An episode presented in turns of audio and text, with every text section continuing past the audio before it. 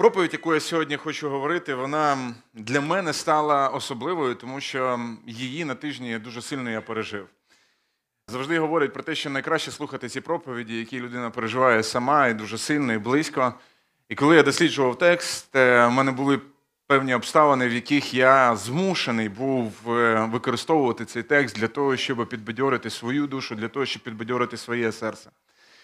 Колись у Мартіна Лютера запитали його студенти за обідом. Він запрошував студентів до себе на обід і міг спілкуватися. І в нього запитали, великого реформатора, які псалми для вас є улюбленими. Для мене ця історія, коли я читав, я думаю, ну, який він псалом назве. Я зразу подумав про себе. Скажіть ваш улюблений псалом. Ви знаєте його? До якого ви можете звертатися, коли ви в розпачі, ви відкриваєте його для того, щоб почитати. В мене є такі псалми, які гріють мою душу, які гріють моє серце. У Мартіна Лютера запитали, які ж ваші улюблені псалми. І він сказав, всі, всі псалми, які написав апостол Павло. Я здивувався від цієї відповіді. Не жодного псалма не написав апостол Павло. І я думаю, ну, тут Акела промахнувся. І він, той самий, самий відомий реформатор, він промахнувся. Але насправді ні. Він сказав і пояснив, що ж таке псалми, які написав апостол Павло. Це псалми, які проповідують благодать і добру новину, Євангелія. За його словами, Мартіна Лютера, він сказав, вони вчать нас, що прощення гріхів дається без закону і без діл. І сьогодні саме буде такий псалом. Саме такий псалом, який написав апостол Павло. Насправді, я не знаю, хто його написав, тому що немає автора цього псалма. Але ми подивимося на нього і подивимося, насправді, що вчить нас цей псалом.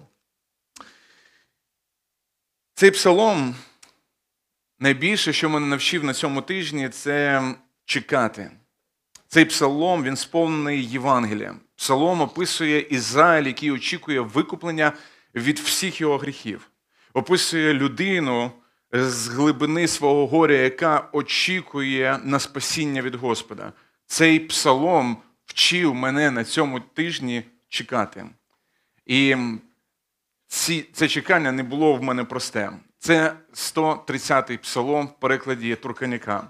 Давайте з вами його відкриємо і прочитаємо. Він невеликий, тому я не запрошував сьогодні читця, який мав би прочитати цей псалом, тому я сьогодні його сам прочитаю. Псалом сто тридцятий, в перекладі Турканяка. Він починається з доволі такої глибокої фрази, вона сама, це слово говорить, з глибини. З глибини я волаю до Господа. Отож, сто тридцятий псалом в російській Біблії, він буде сто двадцять дев'ятий. З глибини я волаю до Тебе, Господи, почуй мій зойк, Господи, прислухайся до голосу мого благання. Якщо Ти, Господи, вважатимеш на провини, то хто, Господи, зможе встояти? Але в Тебе є прощення, щоб шанували Тебе. Я чекаю Господа, всією душею сподіваюсь, покладаючись на Його Слово. Моя душа очікує Господа більше, ніж вартові світанку, набагато більше, ніж вартові світанку. Надійся, Ізраїлю, на Господа, адже в Господа милосердя і велике викуплення в нього. Він викупить Ізраїль від усіх його гріхів. Цей псалом, він став музою для багатьох авторів, для багатьох композиторів в світовій історії. Дуже багато людей, читаючи цей псалом, знаходили для себе підбадьорення в самих, в самих складних обставинах. Наприклад, такий письменник, як Оскар Уайльд, написав книгу і назвав, назвав цей псалом, назвав свою книгу, так як називали в світовій історії ось цей псалом. І він носив ось таку невеличку назву, де я знизу не зміг її не вказати в своїй назві проповіді. Моя проповідь називається «Як жити в період очікування», а в світовій історії цей псалом називався «De profundis», як через латинь. З, латинь, з перекладу з латині воно означає «з глибини». «З глибини я покликав». Ми не знаємо, хто написав цей псалом і за яких, і за яких обставин, хоча можемо пропустити, можливо, що це було вже після полону, люди повернулися з Вавилону, ізраїльтяни повернулися і побачили розруху в себе в Ізраїлі. Його можна розділити на чотири частини. І це те, що допомогло мені на цьому тижні перейти певні випробування, які прийшли в нашу сім'ю. Перше – це молитва, друге – це проповідь, третє – це очікування в надії, і четверте – це проголошення. Його можна розбити на ці чотири частини по два вірша. Все дуже просто. Що ж робити, коли ти очікуєш? Багато людей сьогодні потрапило у складне становище, де вони ніби застрягли між небом та землею. Кожного дня, в принципі, ми витрачаємо дуже багато часу на очікування. Ми чекаємо в черзі, ми чекаємо замовлення в кафе, ми очікуємо дружину, яка одягається, або навпаки, чоловіка, який одягається. Ми очікуємо дітей, ми очікуємо, очікуємо, очікуємо. Взагалі, покликання, мабуть, людини – це життя в очікуванні. Коли ми подивимося на наше життя, ми побачимо про те, що всі християни, які знаходяться тут і мають близькі стосунки з Господом, вони очікують приходу Ісуса Христа. Люди, які жили в Старому Заповіті, вони очікували приходу Ісуса Христа. І в нас є дуже багато схожих рис. І знаєте, ці речі, вони якось підбадьорливі є, коли ви чекаєте Ісуса Христа. Є речі, коли ви чекаєте, і це, можливо, вас дратує, коли не приносять вчасно ваше замовлення в кафе, але є речі, які дуже болісні в очікуванні. Наприклад, коли ти сидиш в місці, в якомусь місці, ти очікуєш результатів гістології. На цьому тижні в нашій сім'ї були подібні очікування. І це було доволі, доволі непросто в цей період часу шукати Бога, звертатися до Нього. І оцей псалом, він був для мене підбадьоренням от, на цьому тижні. Або ти, коли чекаєш дзвінка від людини, яка залишилася в місці бойових дій. Я зустрічався на цьому тижні з людьми, які переїхали до нас в місто. Зустрічався для такої пасторської розмови. І не один раз я бачив сльози. Не виходять на зв'язок. Не виходять на зв'язок. І ці очікування просто стопорять їхнє життя. Вони не можуть рухатися ні в одну, ні в іншу сторону, вони просто дивляться на телефон. Багато хто з нас знає, що такі оці очікування, такі мучительні очікування, коли вони мучать нас. Ми відкриваємо телефон, гортаємо стрічку новин, і ми хочемо бачити добрі новини. Ми хочемо бачити добрі новини. Ми всі з вами очікуємо, коли закінчиться війна. І знаєте, я зустрічав на період війни декілька типів людей, які говорили, через тиждень-два це все закінчиться. А й були другі люди, які говорили про те, що, не знаю, мабуть, це не закінчиться вже, як і на Донбасі, вісім років, чи, чи більше того. Проміжок між реальністю і бажанням. І цього простору, цей проміжок, він доволі такий цікавий. Ось як я визначаю для себе, що таке очікування, оці болісні очікування, які переживав сам на цьому на тижні. Очікування – це проміжок часу між реальністю, де ми перебуваємо в дійсності, в реальному житті, ось зараз, на цей момент, і бажанням, де б ми хотіли бути. І наше життя, в принципі, воно побудовано на очікуванні. Коли ви поспілкуєтеся з молодими людьми, які ходять до школи, ви побачите, закінчу школу, і, і далі в них є певні плани і цілі. Коли ви поспілкуєтеся з людьми, які до інституту ходять, вони скажуть, закінчу інститут, і... І оце слово «і» – це таке багатозначне, велике, в мене все буде добре.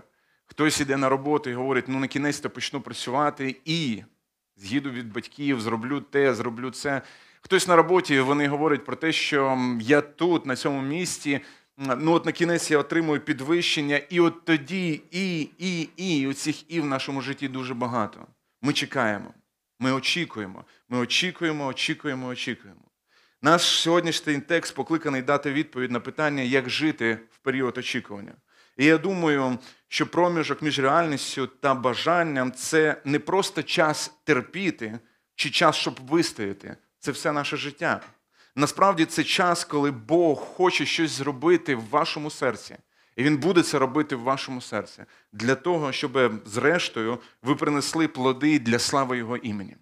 Якщо ви відкриєте в Біблії, ви побачите про те, що цілі книги написані в період очікування. Ізраїль виходив з Єгипту для того, щоб досягти своєї оцієї обітованої землі. І сорок років вони жили в очікуванні ось того, що буде відбуватися там, коли вони прийдуть на кінець в землю обітовану.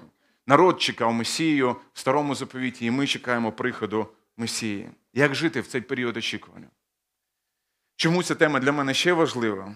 Чому для мене тема ця важлива? Тому що спілкуючись з людьми, які приїхали сюди, і вони не знають, що робити далі, вони начебто і живуть, і не живуть.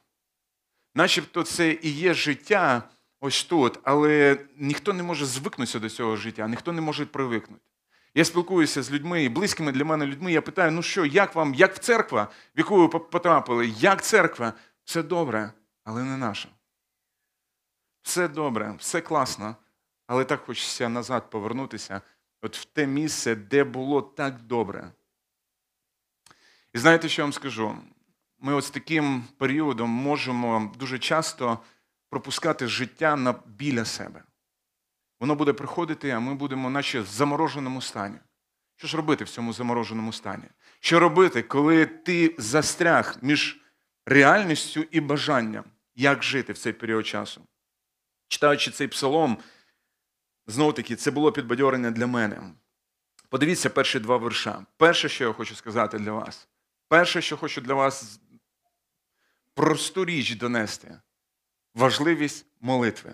Моліться. Молись. Перший, другий вірш написані такі слова. З глибини. Ось це слово «de profundis». Я волаю до тебе, Господи. Почуй мій зойк, Господи. Прислухайся до голосу мого благання. Перше, що вчить мене, це псалом, це молитви, яка так необхідна нам, коли ми знаходимося ось в цьому проміжку між реальністю та бажаним місцем. Ми, де ми б хотіли би бути, нам потрібна ось ця чесна молитва. Слово «глибина» – це образ, який доволі, доволі знайомий у Старому Заповіті. Образ, ніби автор псалму, тоне на глибині. Євреї часто бачили стосовно моря, і, мабуть, ви з вас, ті, хто зараз переїхав, ті, хто зараз живуть на цьому місці, та й взагалі люди, які зустрілися двадцять четвертого числа з війною, а всі тут присутні, так і зробили, мабуть, ви можете сказати, що ніби хтось вибив дно з-під ніг, і людина починає тонути. Ми тонемо. І ось цей псалом настільки сильно відображає те, що переживав я в період очікування, і те, що ми всі переживали з вами в період, коли почалася війна, ми почали тонути. Тонути в цих новинах, тонути все глибше і глибше. Ми читали, читали, хотіли знайти ось цю добру новину, але ніяк не знаходили. Євреї часто бачили море як символ хаосу та загрози і зла. Навіть в об'явленні, якщо ви будете читати, там говориться про те, що моря там вже не буде. Подібний крик і образи ми знаходимо також і в шістдесят дев'ятому псалмі, в першому, в другому вірші. Подивіться, написано так. «Спаси мене, Боже, бо води загрожують моєму життю. Я загруз у глибокому болоті, і немає на що опертися ногами. Я потрапив на морську глибочинь, і сильна течія підхопила мене». Автор псалму говорить про складне становище, в якому він знаходиться, описуючи цей час як час, коли він тоне, знаходиться у хвилях хаосу і темноти. Багато хто думає, що ми маємо кликати до Господа з позиції, коли у мене все добре. І я успішний, коли я розібрався зі всіма негараздами, і у мене все наладилося. Цей псалом є прикладом крику нікого і не звідки. Бог порахував потрібним зробити цей псалом мовчазним, мається на увазі не вказати автора, для того, щоб кожен із нас міг, читаючи ці рядки, сказати «це мої слова». В даному випадку, дуже часто Біблія говорить до нашого серця, але в даному випадку псалом цей говорить від нашого серця до Господа. Коли ми переживаємо подібні речі, ми можемо дивитися на цей псалом і молитися цими самими псалмами. Ісус сказав, не здорові потребують лікаря, а лише хворі. Я не прийшов покликати праведників, а грішників. Яка молитва досягає трону небесного? Самоправедного, сильного героя, супергероя, якого все виходить? Ні, навпаки, людина, яка зломлена. Молитва, яка досягає небесного трону, виходить з уст грішника, який просить про милість. Для Бога набагато важливіше, хто ми є, ніж те, де ми є. Бог робить свою роботу в період, коли ми знаходимося між реальністю і бажанням в час нашого очікування. Обставини Бог використовує для того, щоб смирити нас і зробити нас здатними чути і повернути нас до себе. Коли людина тоне, я багато дуже історій чув про тонущу людину і як потрібно її спасати. І одна із таких міфів – це коли людина тоне, вона дуже сильно кидає своїми руками і до неї не можна припливти. Багато хто говорить, потрібно припливсти і вдарити людину, для того, щоб вона втратила свідомість. І Ну, це неправда. Представте, людина і тоне, ви ще й бить будете там. Щось подібне відбувається з нами, коли ми тонемо в хвилях хаосу, і нам говорять: гей, ти що, піднімись, все буде добре, давай. І ось такі ободрителі, які допомагають нам і говорять, все буде добре, мені здається, просто, що люди не чують. Коли ми на цьому тижні з нашою дружиною, те, що відбувалося у нас, ми чекали цих результатів аналізу, я розумів про те, що людина, яка з боку мене, вона не зможе мені допомогти, вона не зможе допомогти моїй дружині. І я знав про те, що тільки Господь може допомогти. І що ми зробили? Ми почали молитися і просити людей для того, щоб вони молилися також за нас. Отож, дорогі друзі, спасаючи нас, Бог повертає наше лице. Коли спасаєте, прочитав, як потрібно спасати людину. Коли ви підпливаєте до людини, вам потрібно просто ззаді підплити до неї, для того, щоб її взяти і перевернути, і так плисти до берега. І знаєте, це такий символічний образ, коли людина повертає своє лице до неба.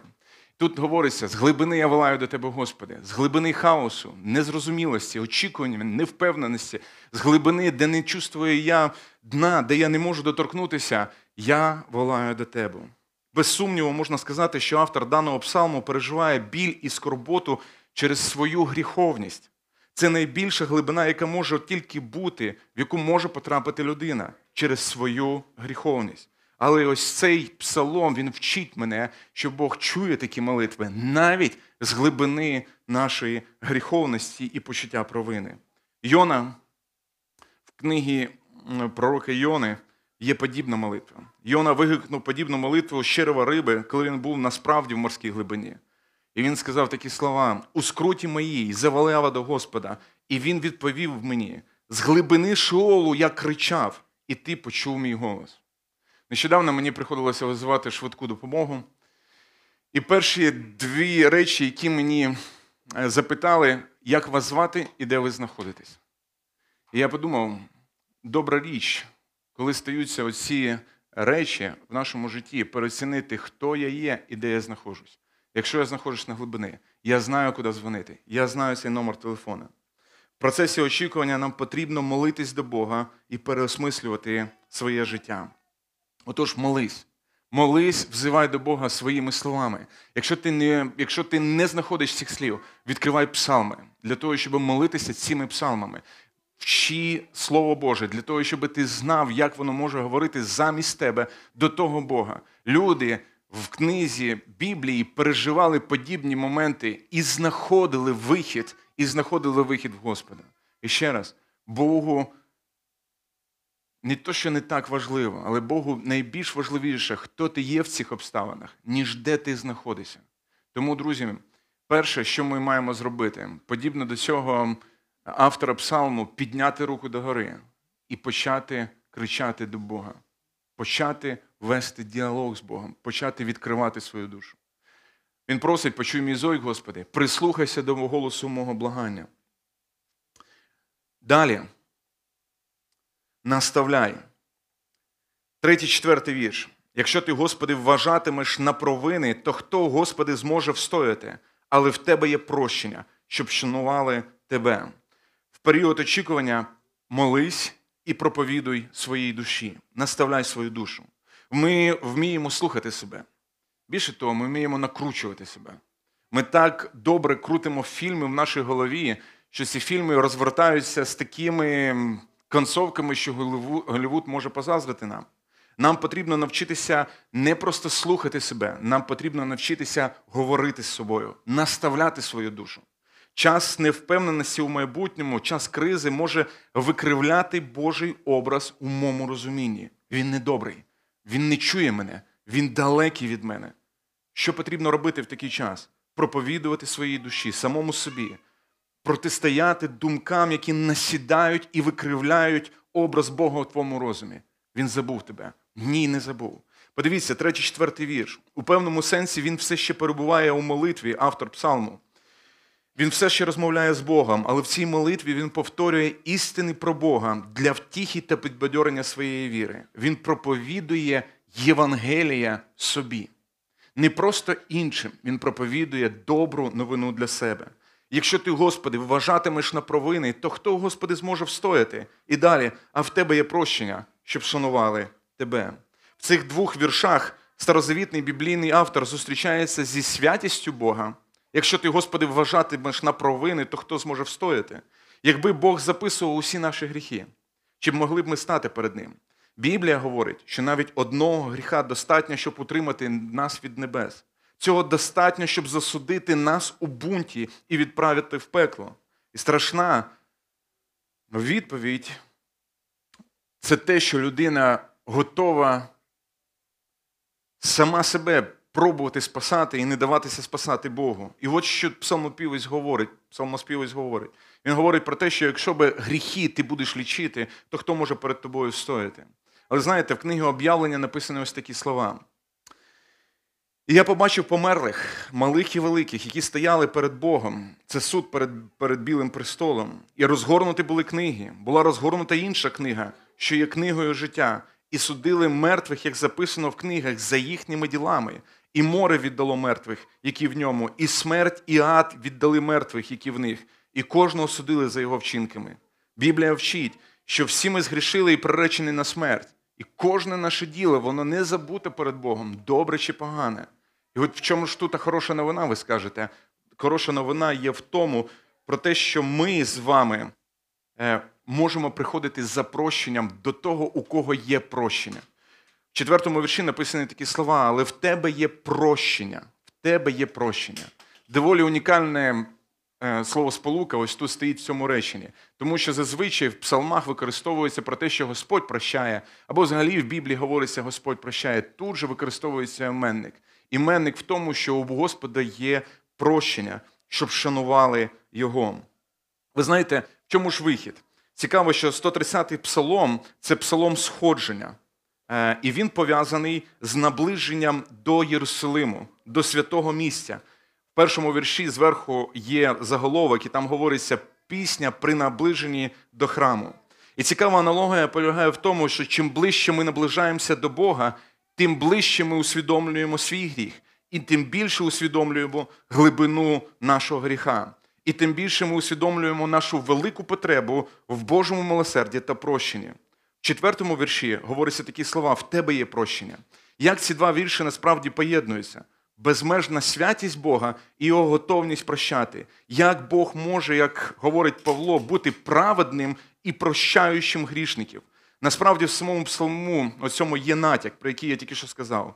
Коли люди наближалися до Єрусалима, вони були паломниками, вони були прочанами, вони йшли і співали ось цю пісню. І знаєте, куди вони йшли? Вони йшли для того, щоб приносити жертви.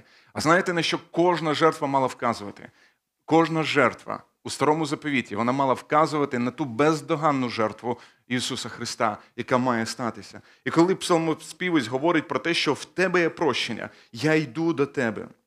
В післанні до Римлян в третьому розділі говоряться такі слова – адже всі згрішили і позбавлені Божої слави, але й оправдуються даром, Його благодаттю, через викуплення, що в Ісусі Христі. Його Бог дав як жертву примирення в Його крові, через віру, щоб показати свою справедливість у прощенні раніше вчинених гріхів, у Божому довготерпінні, щоб показати свою справедливість нинішнього часу, щоб Він справедливий був і оправдуючий того, хто вірить в Ісуса Христа».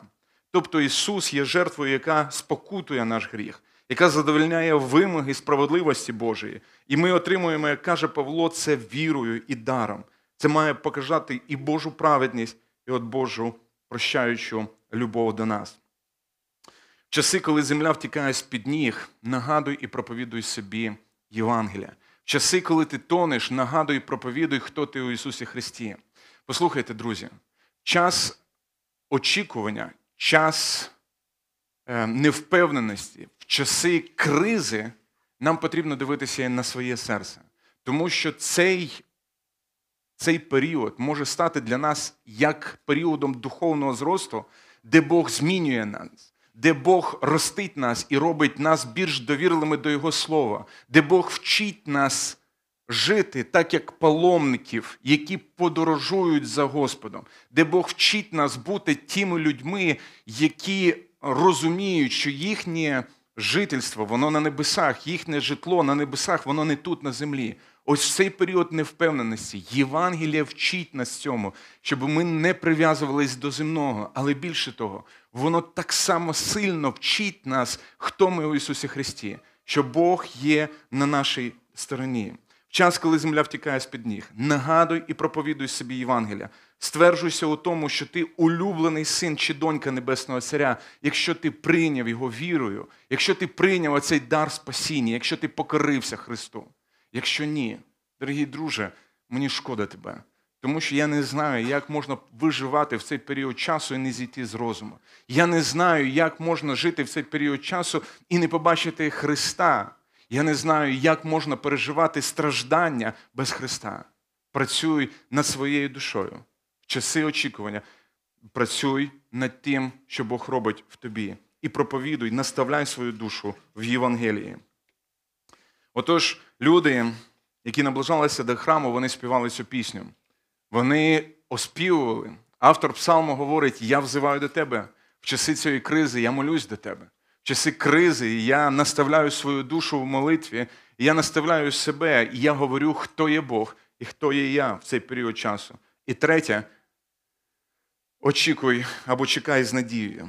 У п'ятому, шостому вірші, зверніть увагу, автор псалму немов тренує свою душу в терпеливості. «Я чекаю Господа, всією душою сподіваюсь, покладаючись на Його Слово. Моя душа очікує Господа більше, ніж вартові світанку, набагато більше, ніж вартові світанку». Я чекаю Господа, я чекаю Господа. Можливо, в цей момент його зовнішні обставини автору псалму, вони не змінилися. Можливо, земні наслідки його гріха ще тривають. Можливо, все ще важко і боляче. Але він звернувся до Бога і нагадав собі, що у Бога є прощення. Зміцнивши віру, він наче проповідував собі добру новину своєму серцю, і тепер він чекає на Господа. В нашому псалмі використовується декілька разів слово «чекати» і «сподіватись». І двічі використовується образ вартового, який стоїть на сторожі, для того, щоб виглядати світанок, для того, щоб вже було легше бачити. Вартові проводили ніч, напружуючи очі, щоб визначити потенційну загрозу своєму місту. І найтемніші години після півночі – це були перед світанком. Друзі, добра новина в тому, що чекаючи Господа, ми не просто сидимо на одному місці. Знаєте, ми в період, взагалі розуміємо про те, що ми всі покликані до того, щоб чекати Бога, жити в очікуванні. Але інколи бувають такі моменти, коли я чекаю Господа от в конкретні події, в конкретному листку бумаги, в конкретній новині, в конкретному дзвінку. Коли прийде якась добра новина, я можу сказати «Слава Господу». Ви знаєте, часто в нашому житті, коли час цей невпевненості і очікування, ми взиваємо до Бога і просимо про Його таку благодать, яка ем, ізбавляє нас від певних труднощів у нашому житті. І всі ми молимося до цього, і це добре, коли ми звертаємося до Бога. Але є ще інша, такий тип благодаті, який називається «преображаюча благодать». Благодать, яка змінює мене. І знаєте, по цю сторону вічності благодать, ось ця преображаюча благодать, вона не завжди приходить до нас у зручній формі. Ми не хочемо переживати часто те, що нам випадає на нашу долю.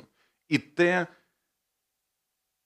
що випадає на нашу долю, якимось дивним чином Бог бере і використовує для того, щоб змінити нас. І ви знаєте, коли ми молимося і просимо про цю благодать, Бог присилає нам її з неба. І інколи вона приходить в цій незручній формі. Але я точно знаю, що по цю сторону вічності, можливо, вона мені незручна, але точно знаю, що по іншу сторону вічності вона набагато важливіша. Бог робить дуже чудову роботу в цей період очікування з кожним серцем. В своєму проведінні він досягає дуже багатьох цілей. І навіть через цю війну, і навіть через ці ці обставини в нашому житті.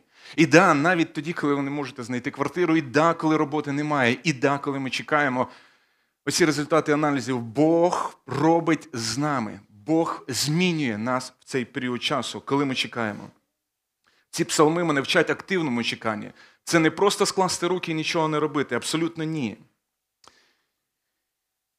В книзі Пола Тріпа, один мій друг, коли готував цю проповідь, він мені скинув одну сторіночку з книги Пола Тріпа «Милості нового утра, якщо я не помиляюся, книга Пола Тріпа.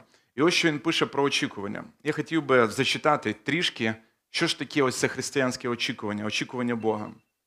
Очікування на Бога зовсім не схоже на безмістовне просиджування у приймальні до зубного лікаря.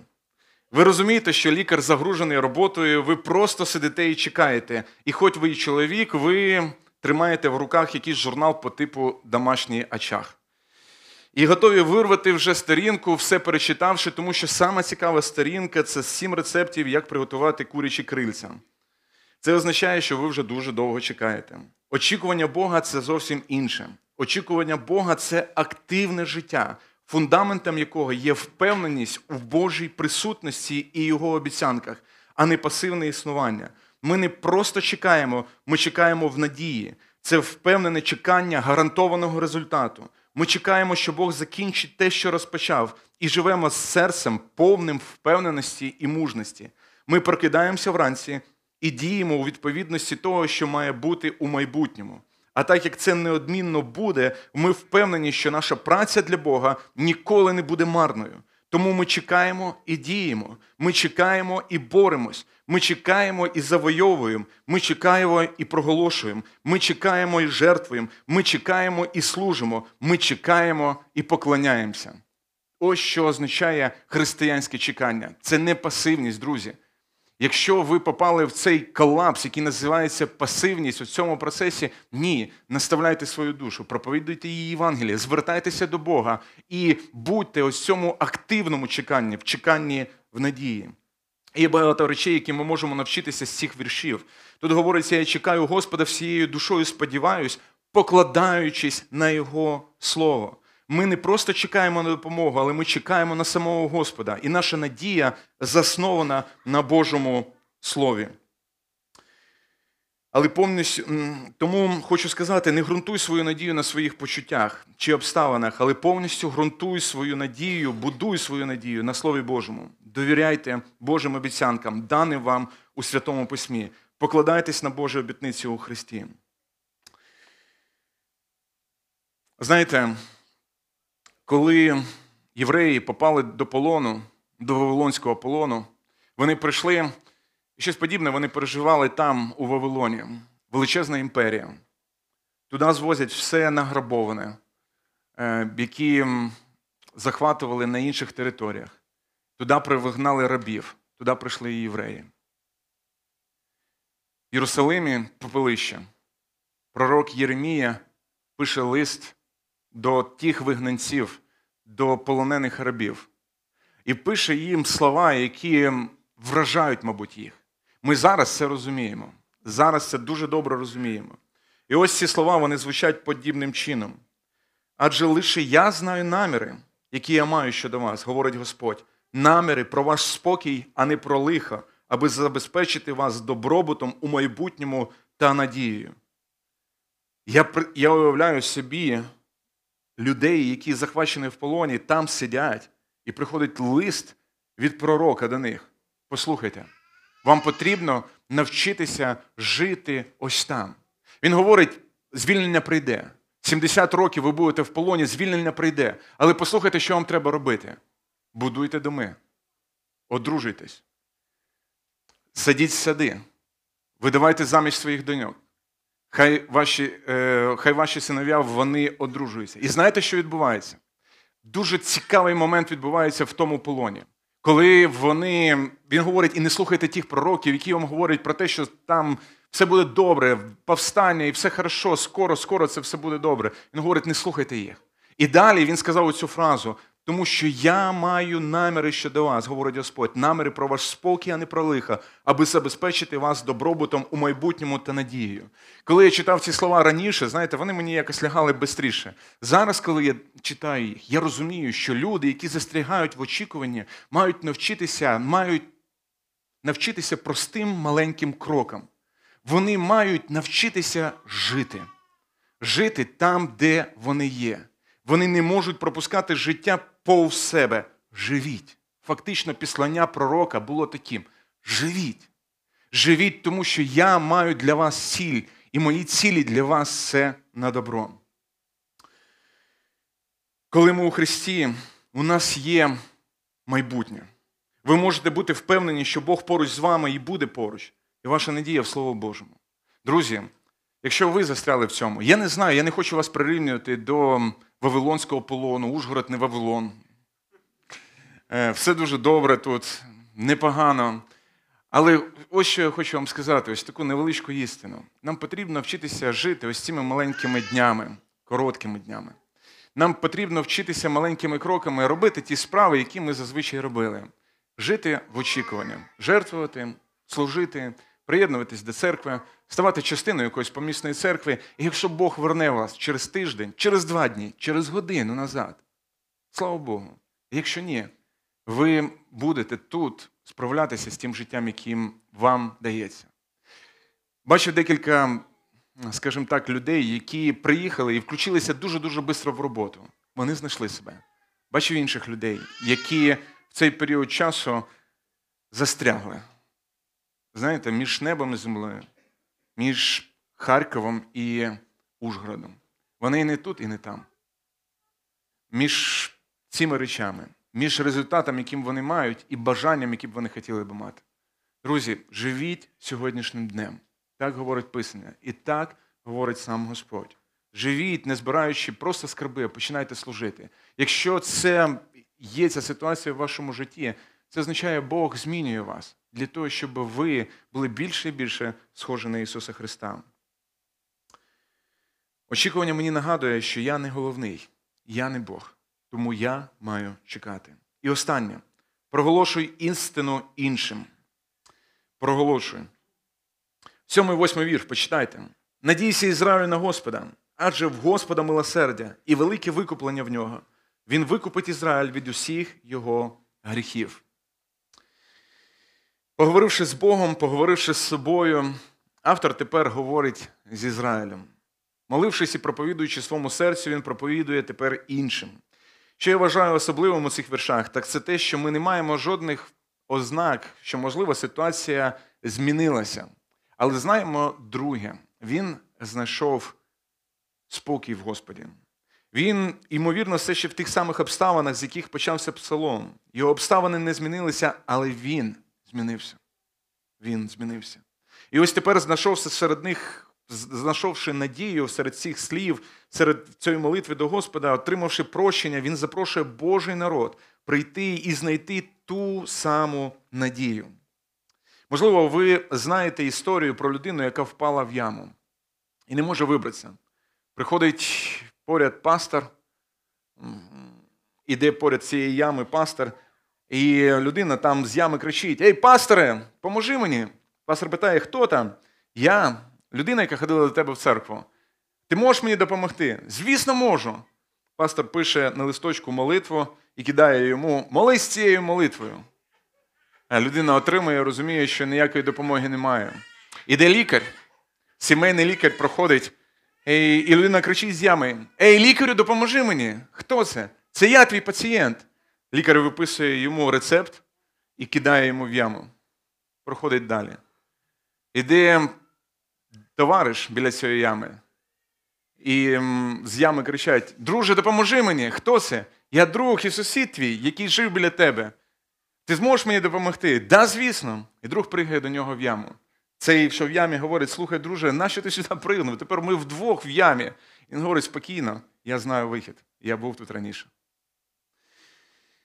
Знаєте, в другому післанні до Коринтян написані такі слова. Говориться вам, який розраджує нас у всіх наших скорботах, аби і ми могли потішати тих, хто перебуває у різних скорботах, утіхою, якою Бог потішає нас самих. Якщо ви отримали ось цю утіху від Бога, вам потрібно розвернутися в другу сторону і почати її віддавати. Вчителі мені постійно повторювали одну просту істину. Один раз, зрозум... Один раз пояснив, другий раз пояснив, третій раз сам зрозумів, а учні ще не розуміють. Скажу вам про те, що коли ми передаємо істину, яку отримали від самого Господа, ми її засвоїмо ще краще. Тому будьте всіми проповідниками доброї новини. І коли, а, коли тут говориться про те, що «надійся, Ізраїлю, на Господа, адже в Господа милосердя і велике викуплення в нього, він викупить Ізраїль від усіх його гріхів». Звісно, тут показується неймовірна сила на Ісуса Христа, як того, який може викупити нас, як того, який викупив нас, як через деякий період часу Він прийшов, і Він став тою ось жертвою, на якого вказували всі інші жертви. Він став для нас спасінням. Тому ми можемо приходити до Нього. Ми, Його улюблені доньки і сини, ми можемо приходити до Нього. І коли автор псалму говорить, він говорить такі слова, що «Адже в Господа є милосердя і велике викуплення в Нього». Слово «милосердя» – це те саме слово, яке перекладається як «завітна любов». Любов, від якої не може зректися сам Господь. Тому у Нього ось це є завітна любов. Він заключив з нами заповіт. Тому ми можемо йти до Нього за цим милосердям, за прощенням. У Нього воно є. А Господь допоможе нам у цей період часу. Ці чотири прості кроки, вони допомагають вибратися десь з якогось болота невпевненості і допомагають підняти свій погляд вище, де на престолі сидить сам Господь. Амінь. Давайте помолимося. Господи, цей євангельський псалом допомагає мені в часи невпевненості, в часи, коли я не можу нащупати дно, не можу зрозуміти, де я знаходжуся. Господи, своїм духом Ти змінюєш мене. Дуже часто, Господи, я стаю подібний до Сари, коли хочу пришвидшити оце ізбавлення, підсовуючи Агар і отримуючи так багато Ізмаїлів в своєму житті. Молю Тебе, Господи, прошу Тебе, Господи, дай зрозуміти нам всім, що Ти є той камінь, Ти є твердий фундамент, на який ми можемо опертися. Допоможи нам, Господи, більше дивитися на невидиме, ніж на видиме. Допоможи, Господи, у цих хвилях хаосу, нерозберіг і невпевненості мати твердий фундамент, Господи, Твого Слова. Дай Боже розуміння нам, Господи, що можемо звертатися до Тебе в будь-який час свого життя. Господи, хочемо подякувати Тобі за те, що Ти знаєш людське єство. І Ти, Господи, сострадаєш нам, Господи. Дякую, Господи, за те, що Ти той, хто переживав часи скорботи, часи страждання, такі, які ми ніколи не переживали. І Ти той, який може допомогти нам, які зараз знаходяться в часах невпевненості. Дай, Господи, знайти цю, цей фундамент, на якому ми можемо побудувати свою надію. Господи, дійсно, підняти своє лице і славити Тебе. Амінь.